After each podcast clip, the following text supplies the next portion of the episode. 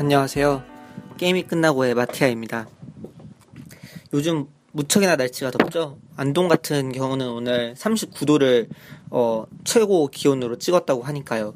그 밖에 뭐 울산이나 대구도 아스팔트가 녹았다는 이제 사진들이 종종 올라오는 거 보면은 요즘 날씨가 얼마나 더운지 알 수가 있습니다.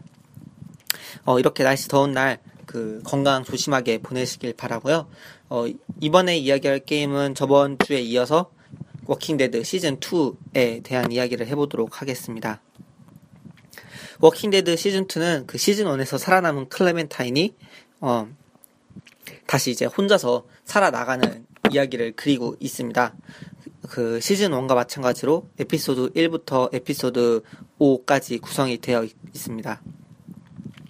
어, 어, 워킹데드가 시즌 1, 시즌 2가 시즌 1과 마찬가지로 갖고 있는 특징이라고 한다면은, 어, 주인공인 클렘, 이 어느 순간인가 이 플레이어 자신으로 대체되게 됩니다. 어, 이 플레이어들은 클렘으로서의 선택이 아니라 자신을 위한 선택을 하게 되는 거죠. 따라서 내가 클레멘타인이라면 이렇게 쓸 것이다 라는 선택을 할 것이, 하는 것입니다. 어, 절대로, 어, 클레멘타인이라면 이런 선택을 할 것이다가 아니라 내가 클레멘타인이라면 이런 선택을 할 것이다 라는 선택을 하게 되죠. 예를 들어서 그 초반 에피소드 1 초반 부분에 클레멘타인이 팔을 다쳤을 때 어, 특정 그룹원들과 만나게 되죠. 그래서 이제 자신의 다친 팔을 어, 좀비에게 물린 것이 아니라라는 거를 이제 어, 적극 해명을 해야 되는데 그때 도와주게 될 사람을 고르게 됩니다. 어, 그때 어, 사람들마다 누구에게 도와달라고 할지 선택을 할 수가 있고 그때 우리가 선택하는 것은 클레멘타인이라면 어떤 누구에게 의지했을까가 아니라 어, 내가 클레멘타인이라면 누구에게 의지했을까라는 선택을 하게 된다는 거죠. 하지만 뭐 이런 그 이러한 그 주관적인 그런 선택들은 에피소드가 끝나게 되면은 그 다섯 개 정도 항목이 나오면서 다른 플레이어들은 통계적으로 어 이런 중요한 다섯 가지 선택점에서 무엇을 선택했느냐라는 것을 보여주게 되죠. 그러면서 에피소드 내내 주관적이었던 플레이어의 시점을 마지막에서 객관화로 바꿔주는 점이 특징이라고 할 수 있겠습니다. 어, 그리고 이 워킹데드에 대한 또 다른 생각은 그 이 워킹데드가 과연 게임인가에 대한 의문이 든다는 겁니다.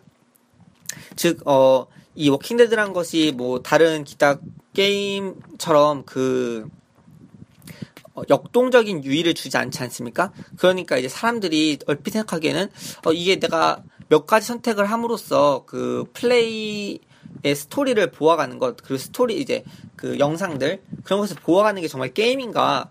이럴 것이라면 아예 미, 미드를 본다든지 만화책을 본다든지 그런 것과 다르게 게임이 어, 그런 것보다 더 우월하게 줄 수 있는 것이 무엇인가에 대한 의문이 드는 것입니다. 더욱이 이 에피소드 어 4를 가게 되면서 이 슬슬 이야기가 약간 루즈해지기 시작합니다. 좀 느려지고 약간 기운이 빠지게 되죠. 게다가 이때부터는 그 영상이 게임 플레이보다 더 길어지게 되는 점에서 플레이어는 점점 아 내가 이거를 하는 게 그 워킹데드 미드를 보는 것보다 나은 점이 있느냐에 대한 의문을 끊임없이 갖게 만듭니다.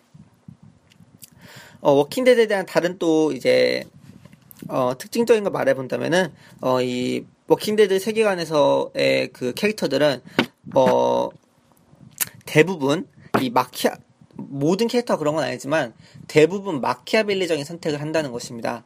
이때 그 마키아벨리적인 선택이라 하는 것은 어, 이상적인 선택이 아니라 현실에 영합하는 내 이득, 이, 내 이익이 가장 극대화되는 선택을 하는 것인데요. 어, 그러다 보니까 이제 다양한 배신들과 믿지 못할 상황들이 그런 것을 나, 타나게 되죠. 예를 들면은 그, 이 초반 부분에 이제 보니가 한번 배신을 하고, 그 다음에 보니가 미안하다고 말을 하면서 클레멘타인의 신뢰를 얻는데, 또 끝에 가서는 또 클레멘타인을 배신하게 되죠. 사실 이 클레멘타인을 배신했다는 거는 객관적인 상황이지만, 그 플레이어가 앞서 말했다시피, 이 플레이를 하면서 완전히 주관화가 되게 되죠. 그러니까 플레이어가 느끼기에는 이것이 그 클레멘타인을 배신한 게 아니라 보니가 플레이어를 배신하게 됐다는 느낌을 주게 되면서 더 큰 그 상심과 분노를 느끼게 만듭니다. 또 그 말고도 이제 닉이랑 캐릭터가 제인이랑 캐릭터를 만나게 되면서 호감을 느끼고 그리고 닉한테 이제 망을 잘 보라고 했는데 그 제인과 그 딴짓을 하느라고 제대로 망을 못 보는 점을 보면서 아 정말 이성적으로 이상적으로 상황이 돌아가지 않는구나 라는 것을 잘 보여주게 됩니다. 뭐 그러한 이런 이 마키아벨리적인 선택 때문에 이 워킹데드랑 게임이 믿음에 대해서 많이 약해지는 경향을 보이게 됩니다. 뭐 본의만 해도 뭐 처음에도 배신하고 마지막에도 배신을 하게 되죠. 또 그거 말고도 수많은 배신 때문에 우리 이제 그 클레멘타인이 상처를 받게 되죠. 근데 어 사실 이때 그 앞서 말했다시피 클레멘타인은 플레이어게 되니까 플레이어가 상처를 받게 되는데 근데 어찌 됐든지 간에 에피소드 5에 가서 이 멀티 엔딩이다 보니까 어떤 것을 선택하든지 간에 어 플레이어는 믿음을 회복하게 될 수밖에 없습니다. 물론 그 지금 multi ending이 세 가지로 나눠지게 되는데 어 두 가지는 믿음을 회복하는 과정이고 나머지 하나는 믿음을 끝까지 갖지 않는 방향으로 결정해 나갈 수도 있습니다.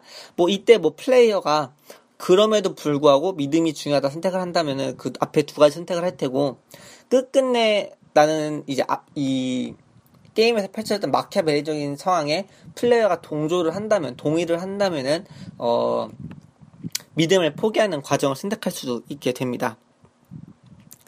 그럼에도 불구하고 결국 이 게임은 상당히 희망적인 게임이란 것을 알 수가 있습니다.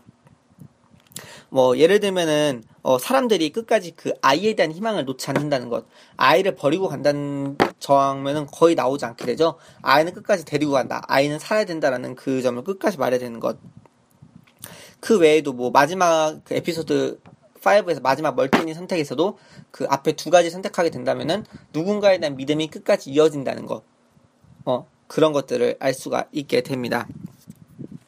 결국 이 워킹데드 시즌 2에 대해서 어, 한 가지로 한마디로 이야기를 하게 된다면은 어, 이런 주관화된 상황에서 나는 과연 그 마키아벨리적인 상황에 동조할 것인가 안 할 것인가에 대한 걸로 어, 끝내 정의할 수가 한마디로 이제 표현할 수가 있게 된다고 봅니다.